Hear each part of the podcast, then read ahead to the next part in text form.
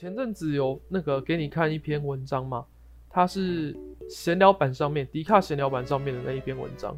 嘿，对，它截图是截那个很常看到那个什么奥巴马看霍金博士那个，对对，说你为什么不敢正眼看我，我又不会偷走你的病。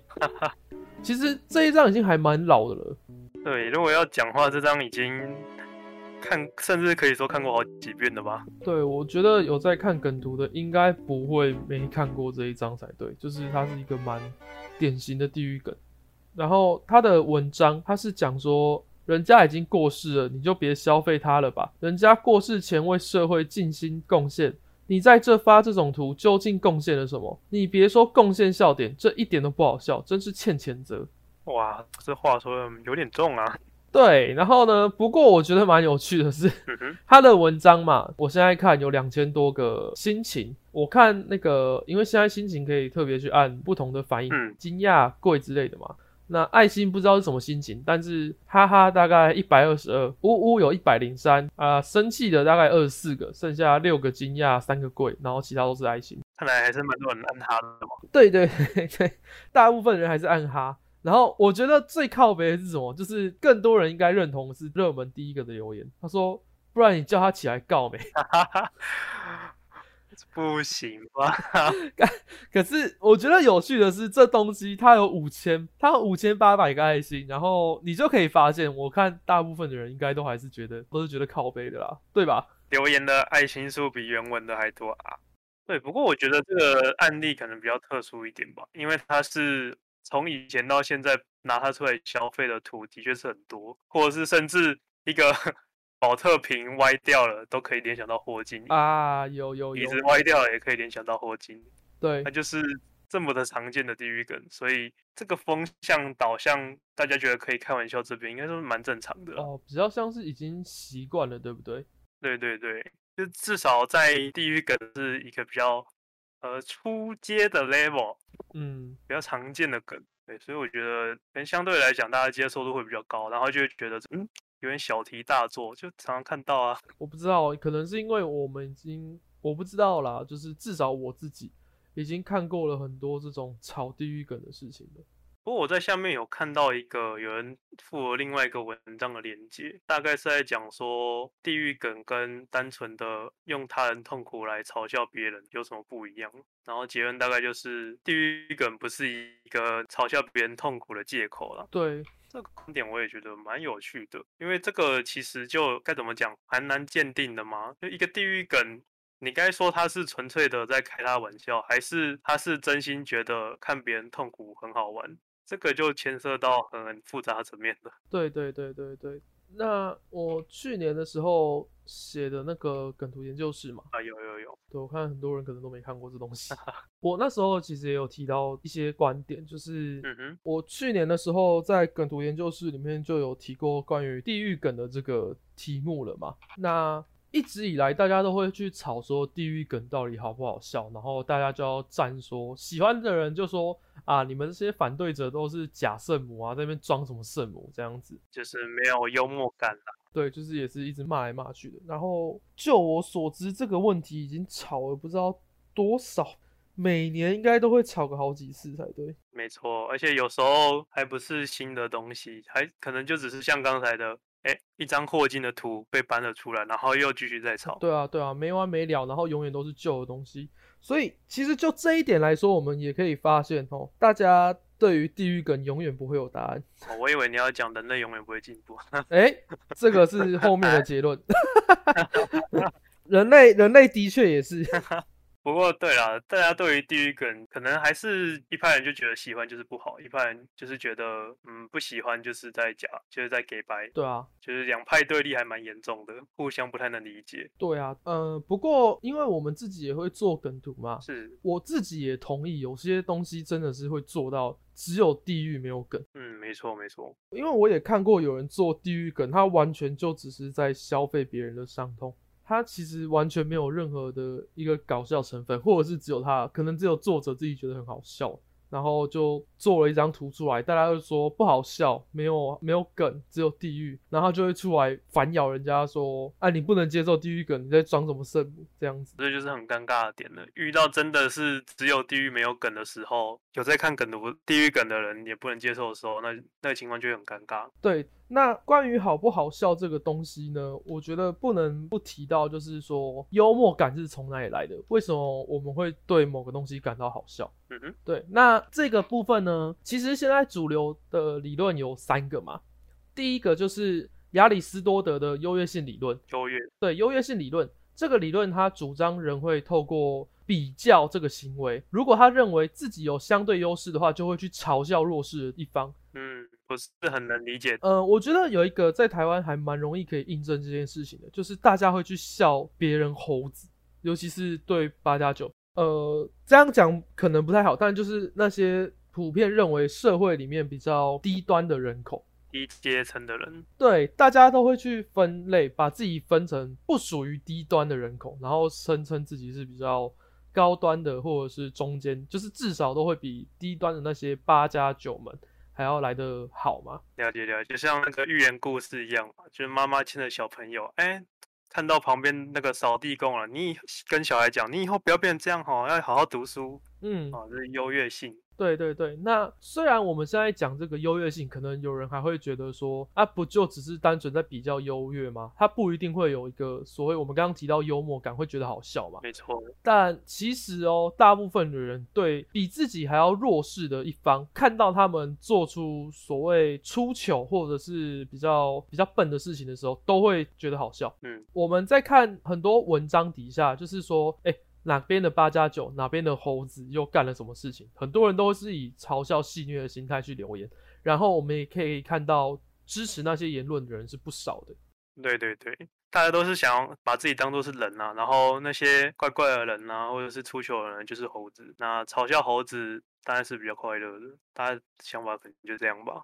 嗯，而且这个优越性理论其实如果要继续上纲的话，我们也可以看到，就是看到小朋友做了什么蠢事。会觉得好笑，因为成年人你不会做这件事情，所以小朋友去做你不会做的事情的时候，你就会觉得好笑，有没有？有哎，有哎，有哎。其实优越性理论我们不一定会讲到那么负面，就是一定要去分阶级啊什么的。你讲浅一点的话，我们对小朋友对无知的那些东西，我们都会认为说，因为我比你优越，我不会做的事情，但你做了，我就觉得哈哈，你好好笑，嗯，很可爱，很有趣。对他其实也是可以比较正面一点点，觉得啊你怎么那么可爱，这这种好笑，嗯，当然也是可以的，只是更多部分还是取决于说你怎么那么白痴的感觉，有有有有那种感觉，嗯，像很多那个 YouTuber 嘛，嗯，做比较蠢的事情，我这边就直接讲之前现在应该已经不在的那个小玉。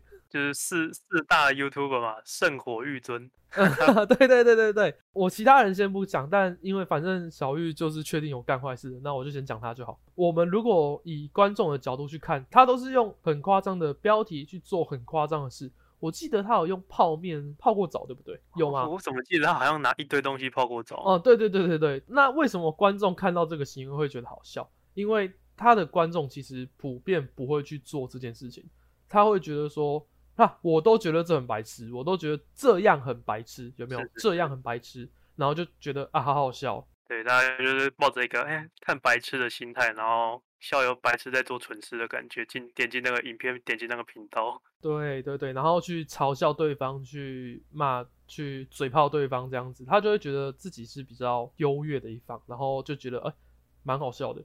那这个就是亚里士多德的优越性理论的一些体现了。然后呢，刚刚有讲到说有三个理论嘛，嘿，接下来第二个理论是弗洛伊德的释放论。嗯，那弗洛伊德的释放论，他主张说笑是一个宣泄的窗口，如果有人把你平常不敢说的东西说出来，你就会觉得很好笑。啊，有有有，这个很有感觉。举例来说，这个就像是看到看到同学在做蠢事，或者是诶在做一个你觉得不应该这样做的事情。但是你因为是朋友不敢明讲嘛，对不对？然后结果这时候旁边一个比较不熟的人，可是其他同学，然后又这样出声制止了他，然后说：“哦，你不能这样子啊，你是白痴哦。”然后就觉得我天，对对对，就是 那个人家把你不敢讲的东西说出来之后，你在旁边听到就会觉得哎，好好笑。你既然讲出来了，然后自己的那种压抑的情绪被释放出来的时候，你也产生了相对产生了一种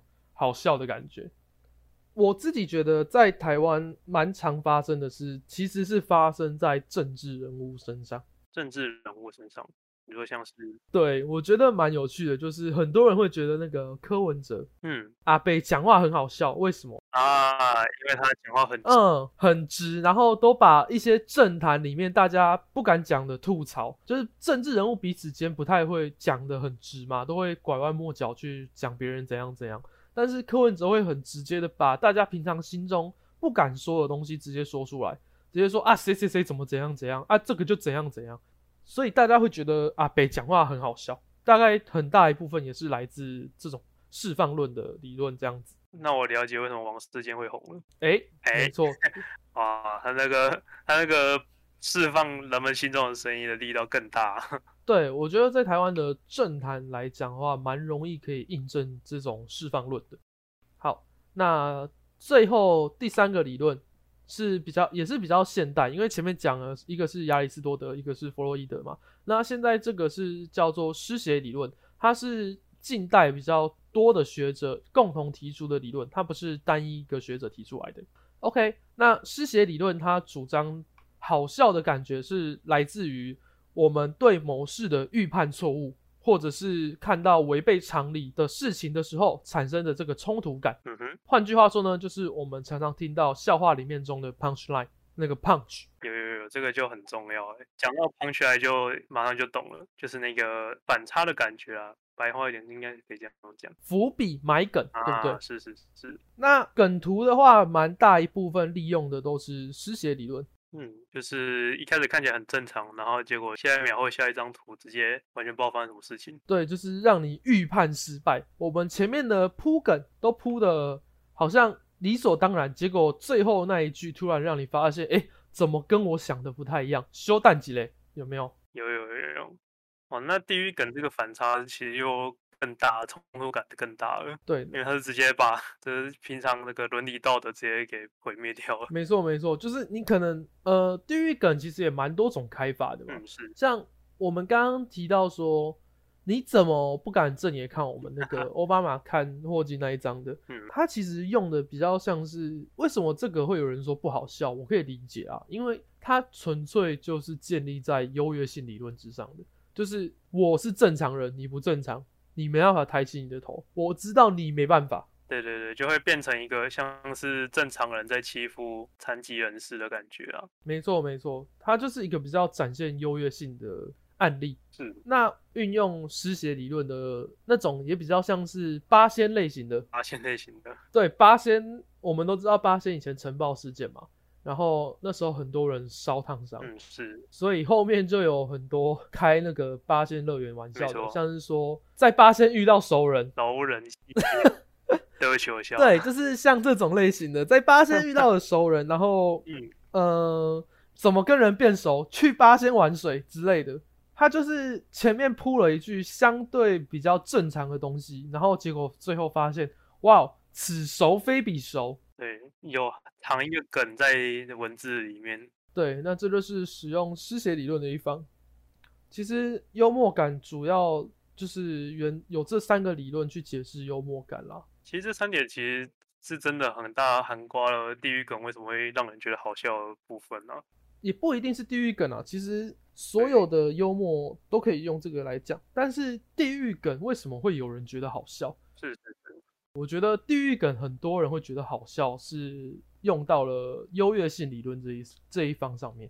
对。可是也就是因为优越有带有一个优越性的话，越容易起争议啊。没错，没错，因为毕竟不是每个人都能接受，讲的明白一点，就是一个正常人去欺负残疾人士。那如果单纯是只有用优越性来去当笑点的话，的确会引起蛮大的争议的。嗯，其实有时候看地狱，可能笑完之后都会感叹到啊，人类是怎么走到这一步的？我可以理解，我可以理解。而且啊，像这种发自出自于优越性的幽默感，我们也可以印证到为什么有人觉得霸凌，有人觉得欺负人是好玩的，啊，是是是，对不对？他们其实就是觉得自己比较优越，去践踏别人、欺负别人。对，这其实讲起来还蛮悲哀的。对，就是可能多少甚至是有些人就本身就有经历过霸凌，但是其实大多数人，向来像我们刚才看到那个闲闲聊版的那篇文章，其实大多数人都是有可能是因为带有优越感，所以去嘲笑这个诶弱势的残疾人士这样子，也带有一种优越性。但是如果又扯到 霸凌的话啊，啊不知道该怎么讲，有点难过呢。人类真可恶，就下再度下的这个结对啊，其实有时候你只看幽默感的表现，你会发现人其实蛮多时候还蛮可恶的。嗯，不过我觉得第一梗跟幽默感的话，嗯，果果然还是得要扯到道德这一部分啦。毕竟不是所有人都能够接受地狱梗。没错，没错。那讲到道德，呃，因为每个人道德不一样。对不对？对啊，对啊。你地狱梗开的不好笑，你就是白目；你地狱梗开的好笑，大家就就会觉得说你很幽默，你在开地狱梗。没错，没错。那那个标准到底在哪里呢？超级难界定的。对，其实这个标准它就是套用一句名言，它在有跟没有之间。没错，因为每个人的道德尺度都不同，我们是不可能定一个标准来判别说你到底符不符合地狱梗。道德底线这个东西真的是相当难拿捏啦，这没办法。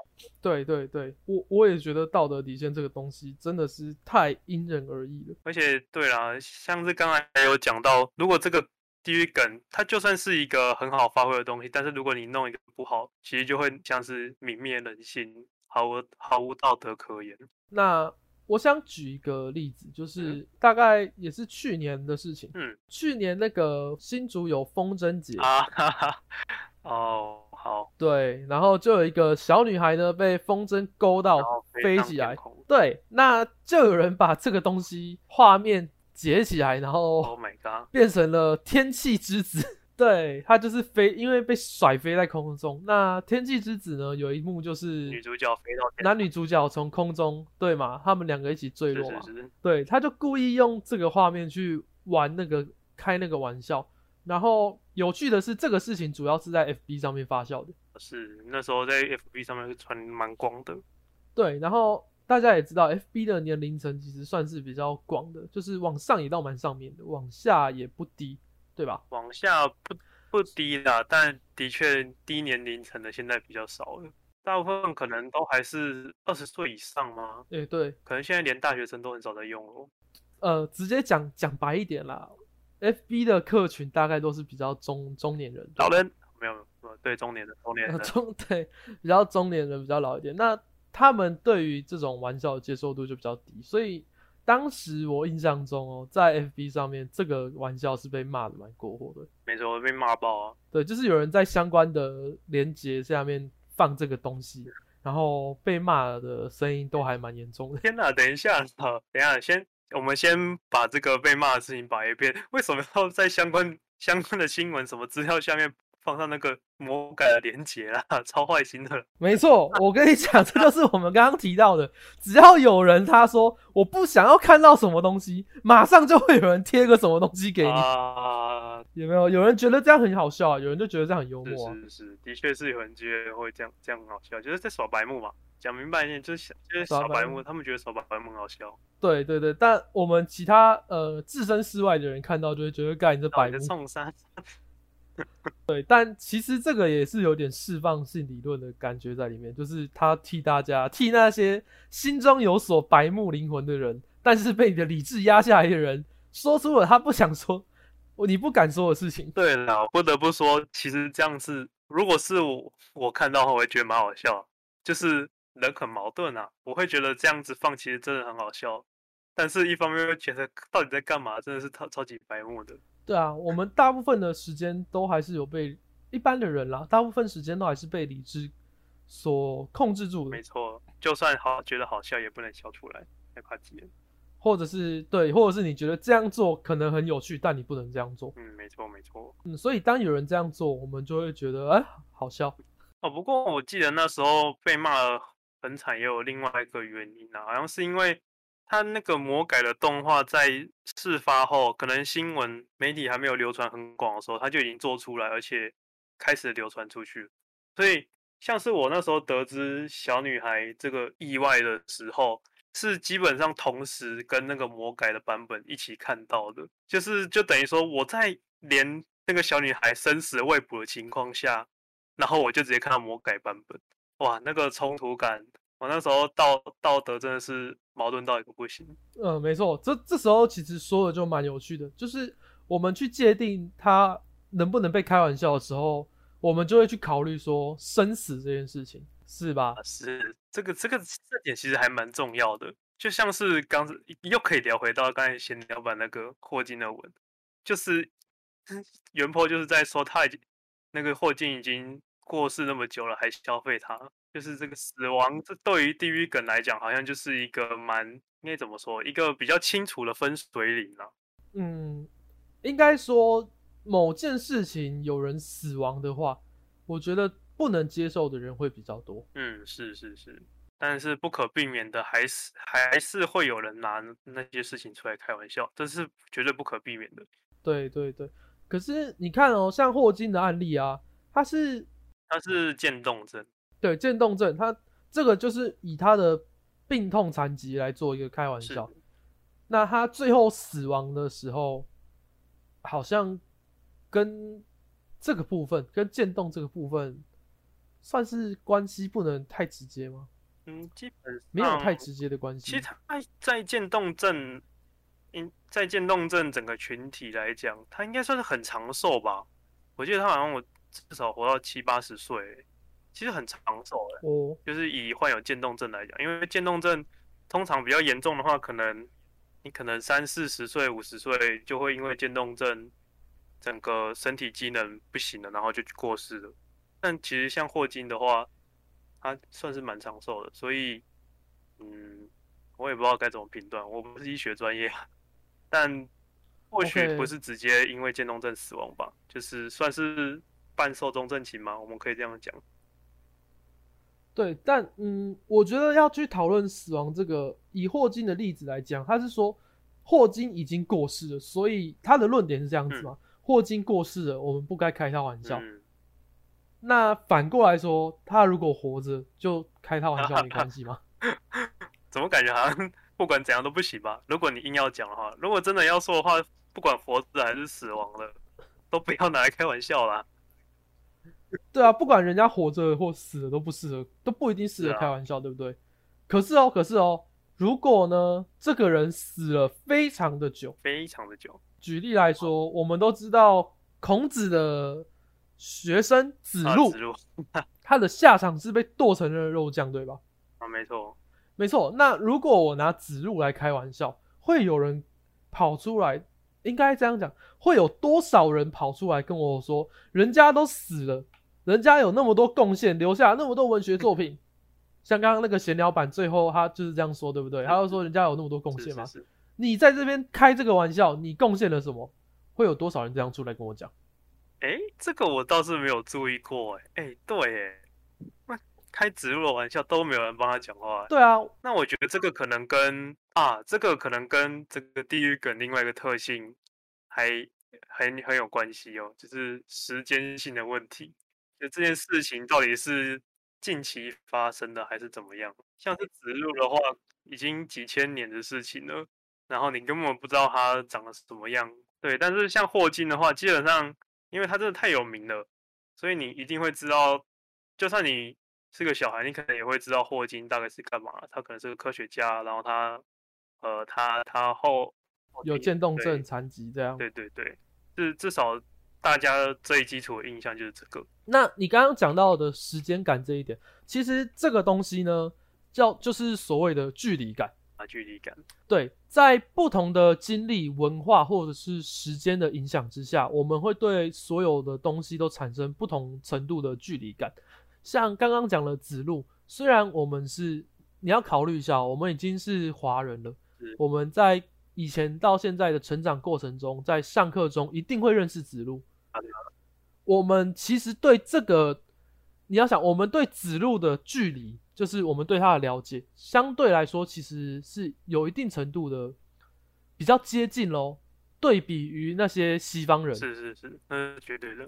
如果我觉得这个距离感还是可以用比较来思考，嗯像我刚刚提到，我们跟西方人对子路的距离感，一定是我们比较近，啊对吧？对，那霍金，我们跟我们对霍金的距离感，跟我们对子路的距离感，诶，霍金是不是就更近了对，一点？霍金觉得比较近。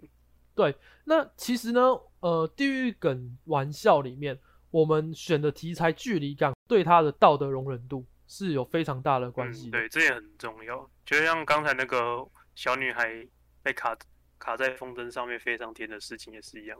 或许就是因为时间间隔太短了，大家在还没有搞出搞还搞不清楚状况的时候，你就发了这个梗上来玩，那很明显就是大家会觉得很不妥。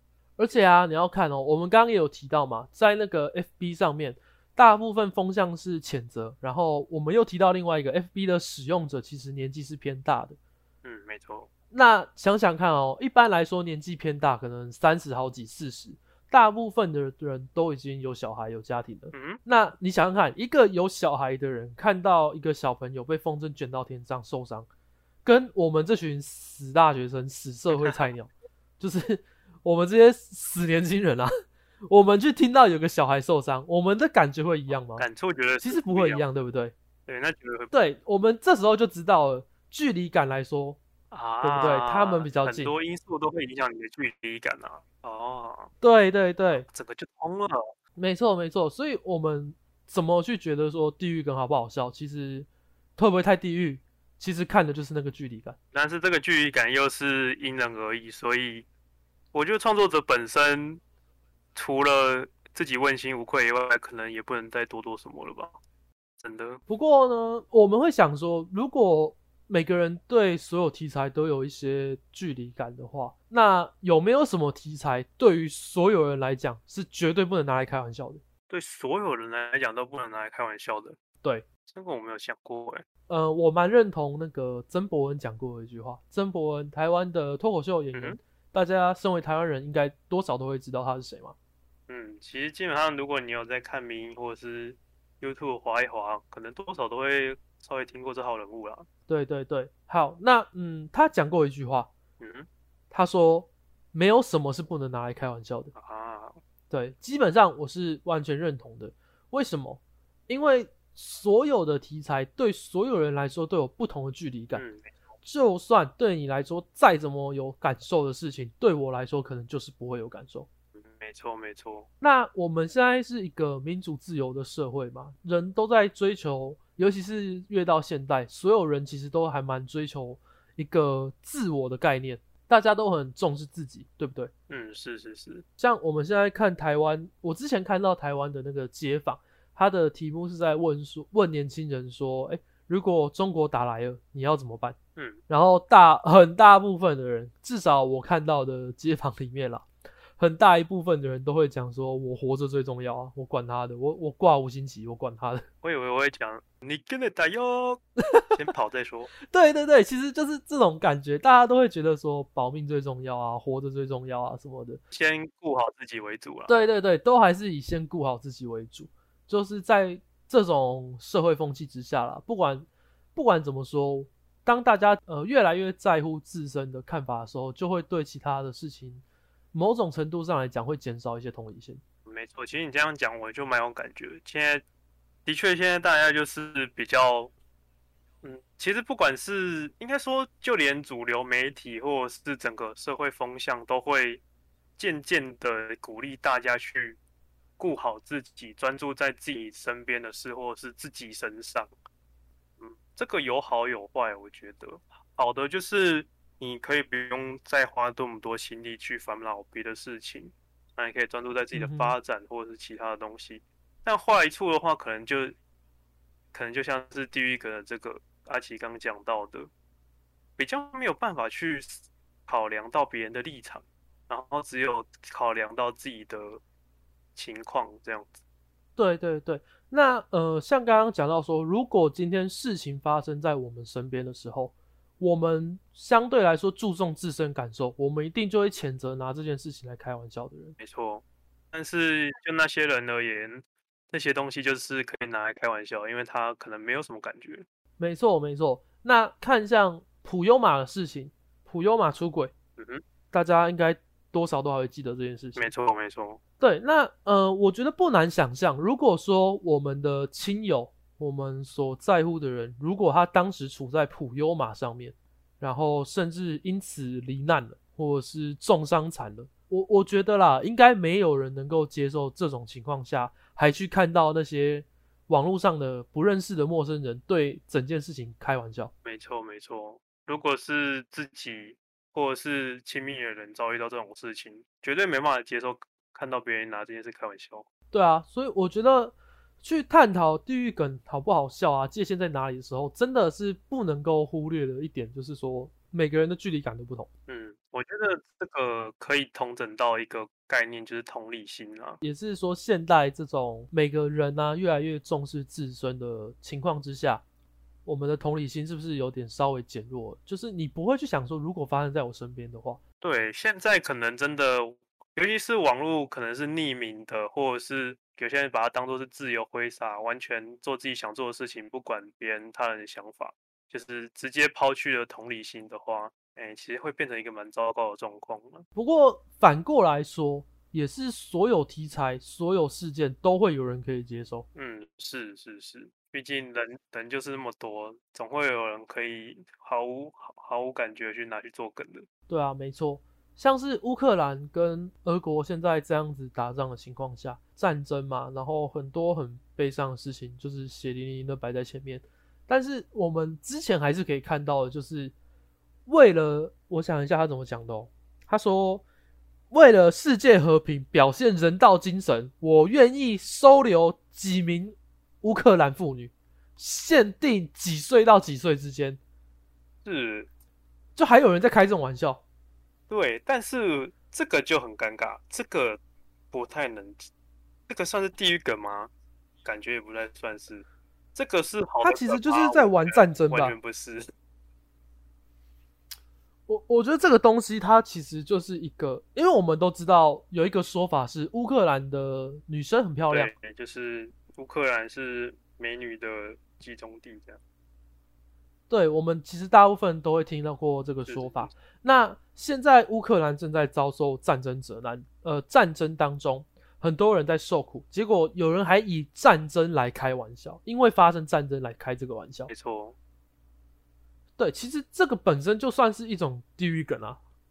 嗯，但是我觉得这个又比较偏向以他自我为中心，因为他是他想要去召集收留那个美女，是他自己的欲望，所以我就觉得这个可能在我的眼里啊，又会更低层级了，就会变得更加糟糕。对，其实这个很糟。哦，我必须说实话，我我的角度来看，我也觉得这不好笑。是不过，呃，对我们来说，我们的同理感上面会觉得说不好笑。可是呢，的确，我在看到那篇东西的时候，其实我忘记是在什么地方看到的。不过我很确定底下的留言是有啊，好像也是在迪卡上面吼。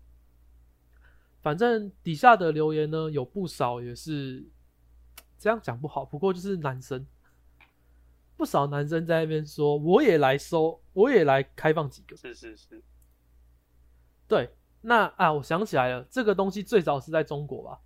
对对对，中国上面论坛那时候有跑出来一大串这种的东西，我记得到对，然后后来好像，其实，在 FB 也能找到这社团呢、然后就因为被被传出去，然后大家觉得很恶心，就检举掉了。所以其实对对对恶心的还是不少啊。是啊，对啊，就是不得不说嘛，就是恶心的人。我们虽然这样讲，但是就是有人就接受了，对不对？是啊，就是大家还是还是有部分的人，而且是不少人能够觉得说，哎，这东西我开开玩笑没关系。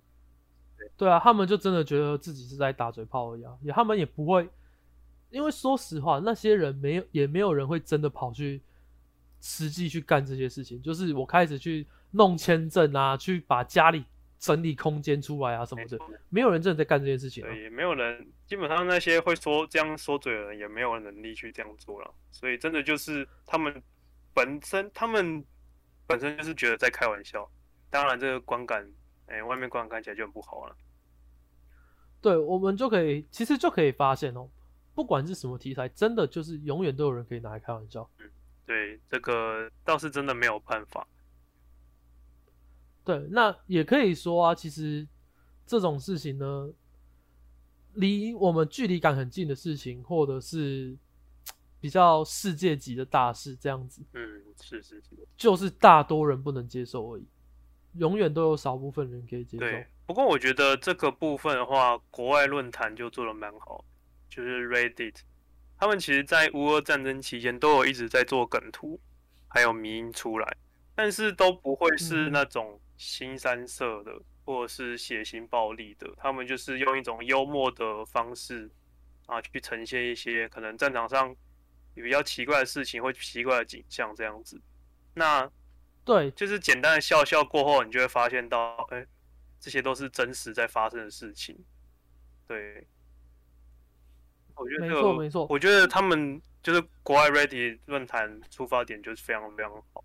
就虽然说他们一样是在进行自己的创作，然后，诶、讲难听点就是拿战争在当做开玩笑，但是他们的手法还有表现的方式不会太过火，而且可以再次，而且在这些图流传出去之后，又可以让人们再次警觉到，哎、这个事情的确是真真实实发生在那块土地上面，然后有人在挣扎着这样。嗯，说我觉得这个说的很好，嗯就是我之前有提到一些观点，就是讲说我们怎么去做地狱梗玩笑，才比较不会受人批评。嗯，呃，在这之前呢，我们先把什么东西属于地狱梗的范围先稍微界定出来好了。OK，对，首先呢，我们可以想象的就是种族歧视的玩笑，那一定的，种族歧视的玩笑，它本身就是在嘲笑他人，对，所以这个东西就属于地狱梗。甚至在某些地区国家是禁忌话题，那我们开出来当然一定是地狱，很地狱。没错，没错。好，那第二种呢，就是关于病痛残疾，嗯也就是像开一些身上有残缺的人的玩笑，是是身心障碍者的玩笑。是是是，轻者的话，可能就是针对秃头啊、狐臭啊这种别人身上的比较偏向病理上的问题。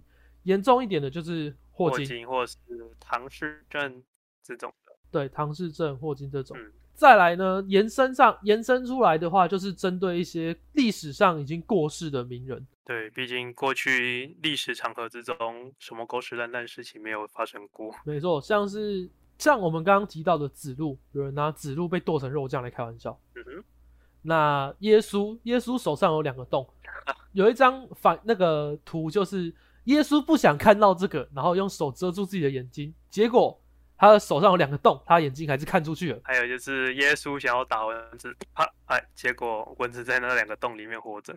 对对对，这种就算是，或者是针对比较现代的，像是萧煌奇，啊，对，像是萧煌奇粉丝专业底下留言，我记得是有人在萧煌奇的粉丝专业底下留言，哎，请问萧煌奇大哥都会看到留言吗？萧煌奇不知道是小编还是本能回，哎，我都看得到、哦。对对 对，就是以这个来开玩笑，消费其他人身上这种名人啊，或者是一个种族啊，都可以算在这个范围里面。不管你是不是有名的人，只要消费，我们通通都算在地狱梗范畴。嗯，另外还有一个分类就是关于历史伤痕。啊，历史伤痕，我们最熟悉的就是战争那时段。没错没错，这个说法其实有点笼统，但像刚刚蛋黄讲的，战争一定属于这一个。嗯，没错，或者是已经被列为历史的事件，像是恐怖攻击、九一一、卢安达大屠杀，啊，是是是，对，以这些为题材开玩笑做梗的，都可以属于地狱梗，没错，这毋庸置疑。毋庸置疑。像二战就有很多比较有名的嘛没，错啊，像是呃桌游，对，桌游、嗯，有点有点意思。游戏，对，以那种纳粹玩笑，简单的谐音梗就已经涉及到地狱梗的范畴了，就知道这个伤痕多么大。对，其实我们讲到现在就可以知道说，只要能去踩到他人伤痛，踩到某些人记忆当中的痛处，通通都可以算是地狱梗。没错，没错，对。那当然讲到伤痛，那我们也可以想象，就是任何的意外事故嗯，还有社会的案件这样子，就是天灾人祸啊。啊，对，天灾人祸也算是。好，那我们既然现在知道说地狱梗有哪些，那我们接下来就是回到刚刚前面讲的，怎么样去做一个地狱梗，可以比较不会受人批评那刚刚蛋黄有提到国外的 Reddit，、嗯，大家一样都在以战争做梗图、做玩笑。那为什么我们看国外 Reddit 很多，我们都会觉得是比较会心一笑，会觉得是比较有趣的？但我们回到呃刚刚提到的乌克兰，对乌克兰妇女的这个玩笑，就会发现这个是比较容易被抨击的。嗯那呃，我觉得有一个很重要的点是说，你做图的角度，你应该是以嘲讽做出发，而不是以嘲弄作为出发点。嘲讽与嘲弄，对，那这两个的差别在哪里呢？我们以刚刚讲的战争例子来看好了。我们刚刚提到乌克兰妇女，她基本上就是属于嘲弄。为什么？首先，嘲讽里面它会有一个偏向讽刺的行为，但嘲弄它就比较偏向是一个嘲笑。是好，那再看看乌克兰妇女哦，开这个玩笑说，我愿意接受乌克兰妇女，然后我还只接受年轻漂亮的这样子，他嘲弄了什么？简单来说，他看清女性，他把女性当做一个物体。没错，今天会讲这个，他就是完全一个在物化女性的行为。他觉得把乌克兰女生当成一个漂亮的，然后我收起来是 OK 的。对，其实就是在消费难民啦。对，对，就是消费难民。是已经有人流离失所，但是他还是把收容这个字词拿来当做一个玩笑话。对对对，他其实本身并没有去讲到更多的故事。没错，那接下来那个嘲讽的部分哦，我们来看外国的例子。我有一个印象比较深刻的是，之前乌克兰不是说把俄国的一台潜舰打爆了吗？有这个消息对不对？啊是，哎，最近的话是军舰，呃，对，军舰弄爆。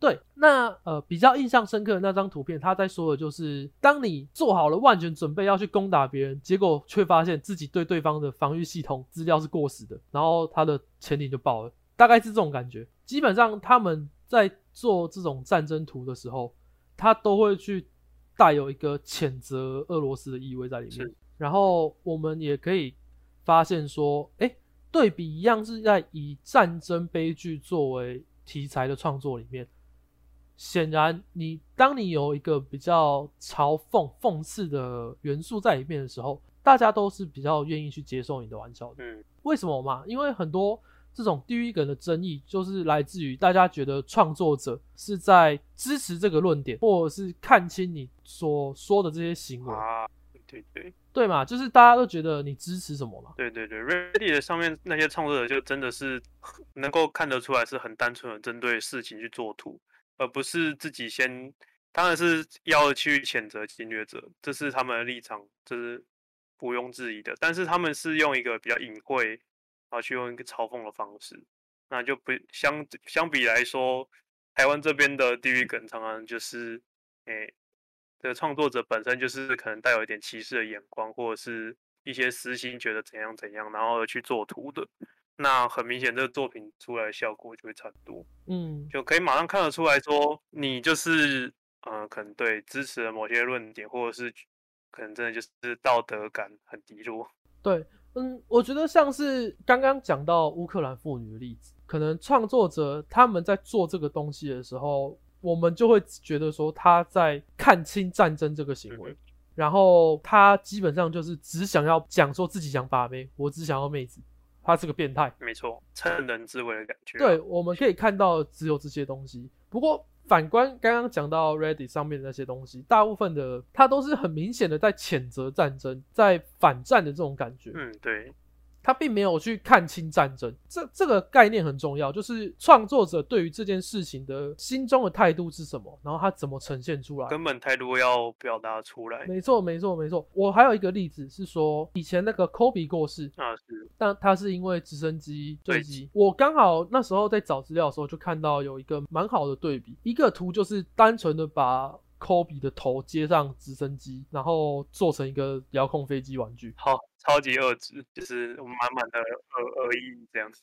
对，就是一个恶意恶搞，就是啊，他死在直升机手下，他他因为直升机死了，那我来把他跟直升机做结合。对，就是纯粹的恶意的感觉。那另外一张哦，一样是以 Kobe 的死为出发点，嗯哼，那他做的是 Kobe 一死，结果一堆根本就不认识他的人跳出来在那边，他就像是他对我来说就像是父亲一样重要，然后那边假哭，他他就是在酸那个在蹭这件事情的人吗。对对对，就是名人死掉，就跟你发财了会有人蹭一样，名人死掉一样会有人来蹭。没错啊，所以我们在这个例子也可以发现，你想说什么东西，你是不是很看清这件事情，对于大家的接受度影响是非常大的。嗯，是。好，那接下来呢，继续讲说你怎么做地狱梗，大家会比较能接受。我们刚刚有提到距离感很重要，对不对？对，非常非常重要。我觉得这个应该是首先要考量的点。我觉得没错。所以如果我就是当事人呢，我拿自己来开玩笑，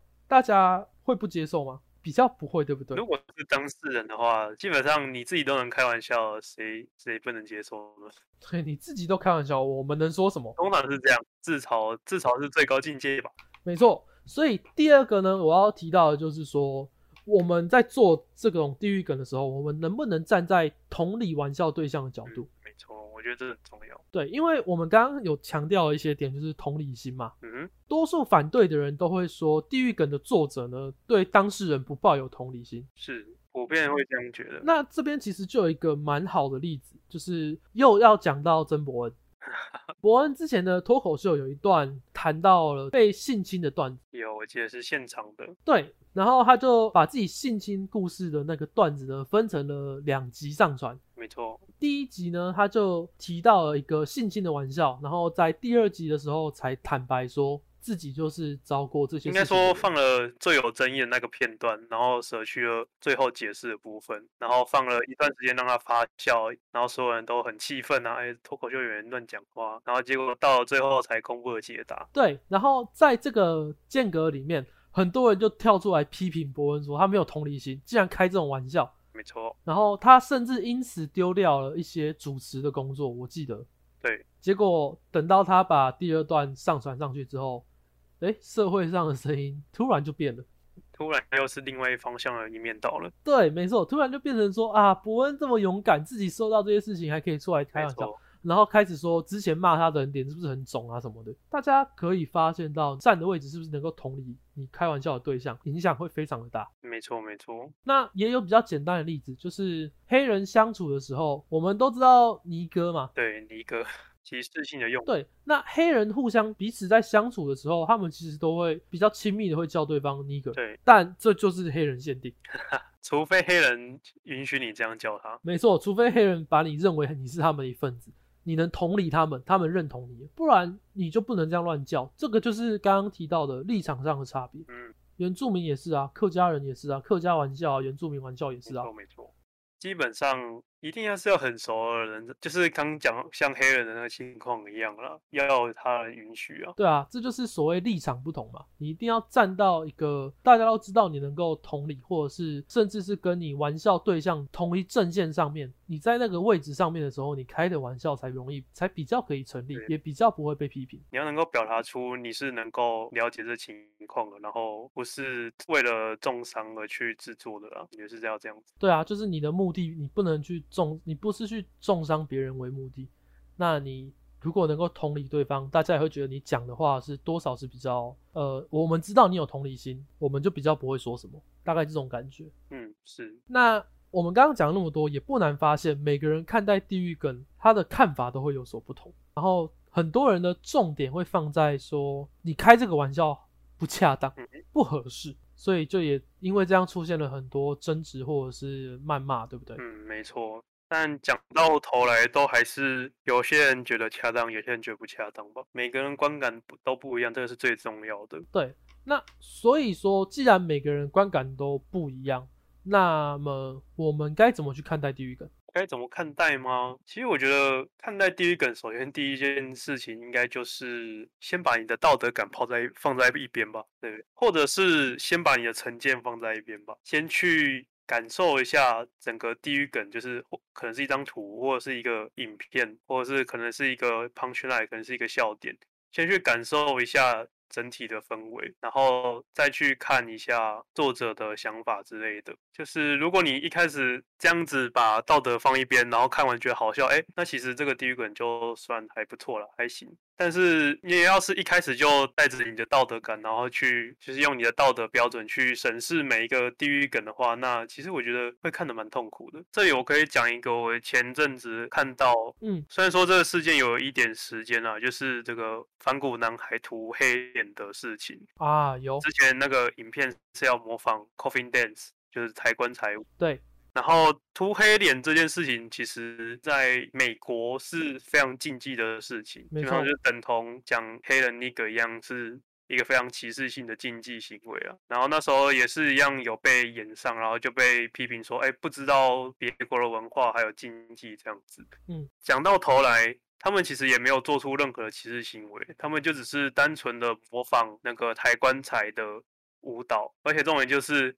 他们模仿黑人是非洲的黑人，他们没有那个文化，所以其实当事人好像后来也有回应说，哎，他们其实也不在意，他们觉得很棒，有人模仿他们，宣扬他们的，就帮他们宣传这样子。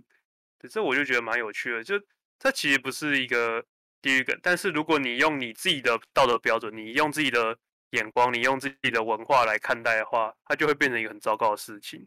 呃，你刚刚讲的其实没有错。你用自己的文化去看别人的文化，我们缩小一点，你用自己的道德观去看别人的道德观，本来就会有很多不一样啊。这就是人与人之间的差异。哦，所以如果是我的话，我会希望说，就是大家尽量尽力的培养同理心啊。不过你刚刚讲到要抛去道德感这件事情。我觉得对多数人来讲，应该是非常困难。是是是，还是很难分离的。对，毕竟道德感其实就是我们平时生活的标准嘛。而且就是这个跟主观客观也有一点关联。我们几乎没有什么人是能够完全客观的去看待事实。嗯，对，很难啦，真的很难。嗯，自己的成长经验啊，然后自己所学所认知，跟别人的交际互动，这些都是你独特的经验。你要完全抛弃他们去看待一件事情，基本上是不太可能做到的。嗯，是是是。如果说没办法去抛下道德感，然后先去检视这个梗的话，能不能从其他角度来看？那就是只能互相尊重了吧。我们在生活中总会遇到不太喜欢的人，就是你可能不太喜欢人这个人的个性啊，或这个人行为，或他讲话很油腻，或者是很恶心，你不喜欢。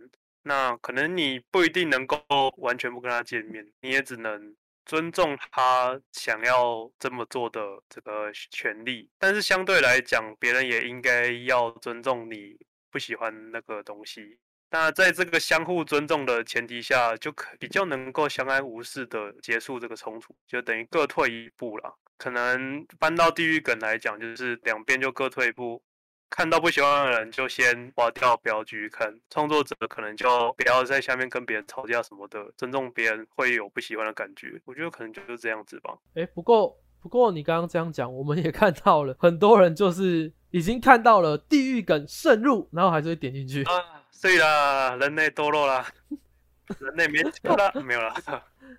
没有啦，其实这个也可以去想想看，是不是因为我们每个人的道德观都不一样？是啊，是啊。我以为我可以接受，结果想不到。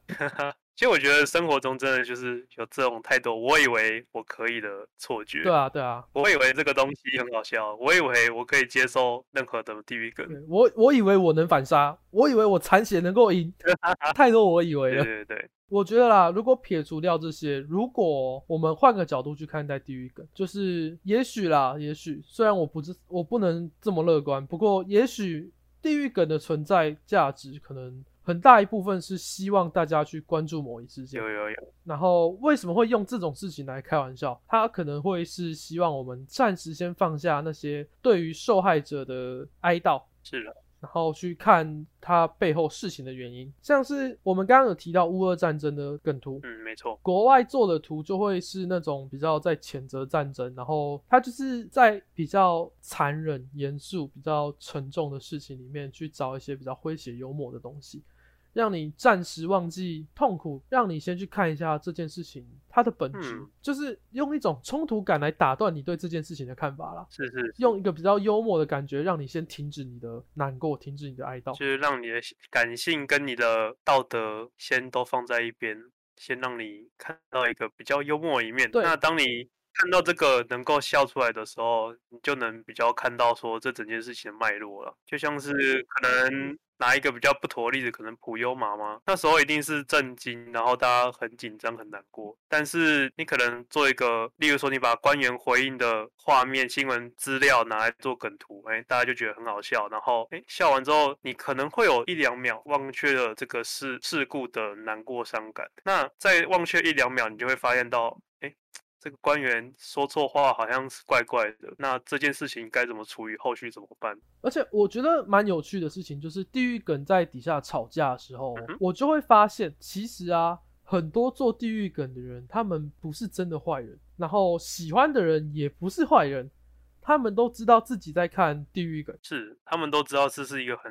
地狱的事情，对，其实以我而言的话，我会觉得看地狱梗就是，或是创作一个地狱梗，你就是要先知道这是一个很地狱、很不道德的事情。你才能做出来，没错，这个就很像什么，你知道吗？你要你一张考卷，你要写到完美的零分，你才没错。考卷，这个这个比喻，这个比喻太棒了。你要能做出一个很完美的地狱梗，你势必是要了解大家觉得什么东西很地狱。没错，也就是说，你知道你在违反道德。对你势必你的道德感要很敏感，或者是你的道德标准其实本身也是要有，哎，就是对道德有很敏感的这样。没错。那回到刚刚讲的那些两方批评者都会站在道德看起来比较正确的那一方去指责那些支持者，那支持者呢也都会清楚说啊，我也不会去做这件事情啊，是是笑笑而已嘛，对不对？其实没有人是真的真心去鼓吹其他人去效法地狱梗的行为或心态，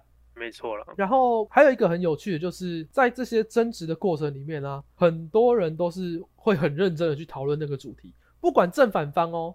他们都会提出很多对这个争议问题的更多的看法。嗯，对，其实我觉得这个就是地狱梗一个很重要的精神，不觉得吗？哎，没错，他让一个事情有了讨论度，不论是好的讨论还是坏的讨论，好好的赞同或坏的批评，就像是霍金，如果没有今天这一张地狱梗出来，那个没有人发出来继续骂的话，哎，霍金是不是就会因为他的过世而慢慢淡忘在我们的记忆里面？但是今天我又把这个第一个拿出来骂了，因为我觉得不妥，因为我觉得它很重要，它不应该被这样子骂，所以我来骂这个制作地狱梗的人。哎，又让他用让这个地狱梗火起来，让这张图火起来。最重要是让这张图里面的主角又火起来。所以，嗯，或许啦，地狱梗乐观一点来讲，地狱梗的它的存在价值，可能就是引诱大家去关心某一个事件，对吧？我们刚刚前面讲，对啊，就是最乐观的态度是这样来看的。可能就像刚刚说的，是怀念或者是纪念已经逝世的名人。嗯，是。可能是去提醒大家那些病痛残疾的人所需要的帮助跟关心。可能是种族歧视背后的原因，也有可能是单纯的提醒大家不要重演历史的伤痕。没错，没错。然后也有可能就是提醒大家小心重大意外啊，对不对？对对对。所以地狱梗是不是真的不该存在？它其实有它的正面价值在，对吧？或许可以再让它多留一下吧。对啊，不过就是只能说啦，地狱梗为什么好笑呢？就是因为我们人类太没有道德了。哦耶！对啊，就是人没道德啊。讲讲这么多，没错没错，所以就是人太贱了。对，觉得真的就是人的犯贱。都是人，人都是人的问题。不过我们总会习惯的啦，所以没关系啊。我是觉得没关系的。成成为一个民营人的要件，就是越来越习惯这种道德底线的东西。讲好听一点是你要培养你的包容力了，啊，讲难听一点就是，反正你看了这么多奇异的东西了，应该不差那几个。哎，真的，我觉得自己看了那么多地狱坑，到现在看到什么东西都连眉头都不会皱一下。不过在这里还是要道德劝说了，对不对？就是就算看了没感觉，在普通日常生活中还是要保有一定的道德操守啊，这个。作为人，没错没错，最基本还是这样。但是呢，如果是在玩梗的时候，就可以稍微放在旁边了，不用那么累。我觉得可能第一梗也是让，因为什么东西都可以拿来当成地狱梗在开玩笑嘛，所以或许就是让大家有个休息的时候吧。没错，就像有些人不太喜欢一直外出一样，那有些人可能一直被这个道德操守绑绑住，会觉得很不舒服。所以地狱梗可能就是让他稍微喘口气。是啊是啊，其实就。还是要说啦，尤其是我们刚刚有提到，大部分的作者在做地狱梗的时候，其实都知道自己在干嘛。是，呃，你真的很不能接受，你也不用太担心说他是不是真的在鼓吹什么行为。其实大多数的人啊，看这个东西都知道，我们在看地狱梗，我们都放下了道德在看的，我们不是真的鼓励大家去这么做，对吧？没错没错，我觉得阿奇今天的结论都结得非常的好。一路以来，我们真的看多这种东西了。好，我觉得今天今天大概就到这样子了。我们今天差不多就聊到这边。嗯，对，好，那就干。突然觉得不知道怎么结束。哈，那那还是要说什么？这也是名义人，我们下次见。不知道，还是我们就让大家意意想不到，我们就超突然的结束。OK，就在这里结束，拜拜。就在这里结束，拜拜。